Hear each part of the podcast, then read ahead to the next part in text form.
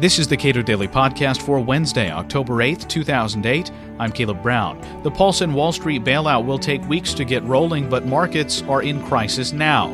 But are credit markets really frozen?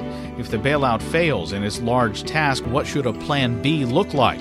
And are the villains that some say led us into this crisis really to blame? William Poole, former president of the St. Louis Federal Reserve and current Cato Institute senior fellow, comments. In searching for Plan B, I think we should not search for a single magic bullet or magic cannon that will uh, fix all the problems everywhere. I think we need a variety of approaches. Uh, each individual one, uh, we hope, will be constructive and help us uh, ease our way out of this financial crisis.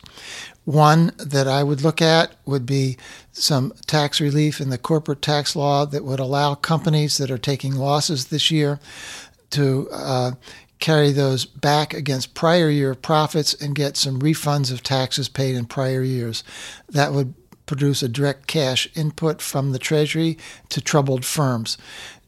I think we should look at direct equity uh, infusions of capital. That is, the Treasury could buy common stock in companies, uh, distressed banks particularly, and they might buy uh, a certain number of shares, let's say to avoid abuse at 5% below the closing price of that bank share last Friday or something like that. And the banks needing capital then get a direct infusion of equity capital. I think there are other ideas in the tax system that could be pursued, but uh, we definitely need to have a plan B. The Treasury has so committed to the current proposal that it can't just run away from it. So I think the Treasury needs to continue with implementation of the current proposal, but it needs to be ready immediately to add other elements to the plan and some of the 700 billion that has been voted by the Congress could be used in these other plans. Where we are now, the narratives going around are one credit markets are frozen and one of the key villains of the current financial crisis is Gramm Leach Bliley, which repealed Glass Steagall. Could you just evaluate those two those two claims? Sure. Uh, credit markets are frozen. Uh, I think that's an exaggeration. Uh, I think that it is certainly true that there are many borrowers who would have been able to borrow money a year or two ago uh, who are not able to borrow money now. On the other hand, if you look at the data, it's not that activity has gone to zero. There are still people who are able to borrow money. There are still people, uh, firms, banks that are lending money. So frozen is an exaggeration, or at least if it's frozen, it's not frozen at absolute zero. Uh, it's not that cold out there. Uh, it's cold, but not that cold.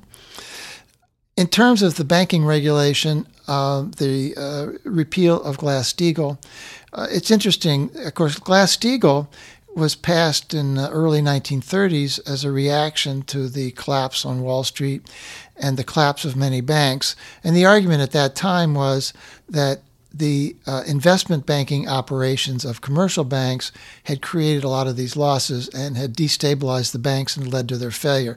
And that uh, led to Glass Steagall, which forced the separation of commercial and investment banking.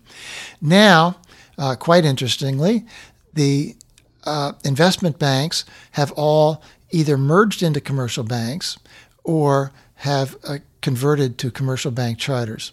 So uh, the uh, separation of commercial banking and investment banking may actually have been part of the uh, problem at the beginning of the day uh, rather than a source of stability uh, for the markets. Let, let, me make a, a general comment. And uh, the uh, the markets have been very unstable. Um, um, as we talk uh, today, the stock market is down a lot. It was very volatile, lost a lot last week as well.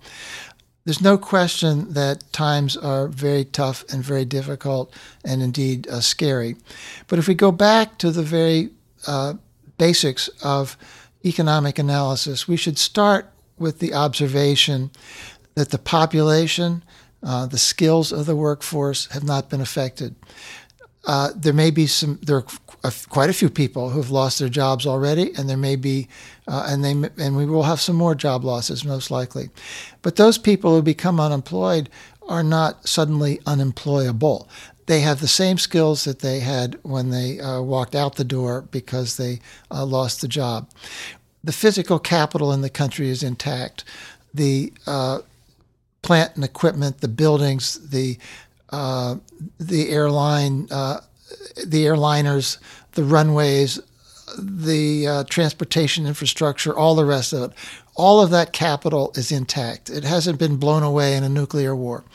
So the real economy is there, uh, unaffected by the financial turmoil.